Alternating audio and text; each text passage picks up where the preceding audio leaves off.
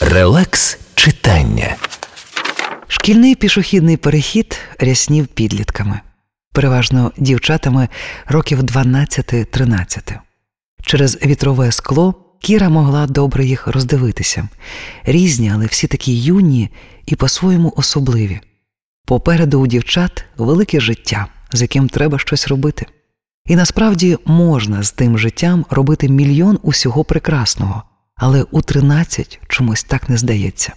Натомість буває безпричинно соромно, плаксиво і страшно, що хтось за щось покарає.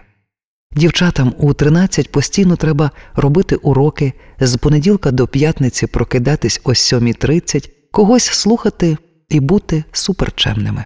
А ще дівчата у 13 не дуже тямлять, хто має бути поруч і ким насправді є вони самі, не вміють обрати.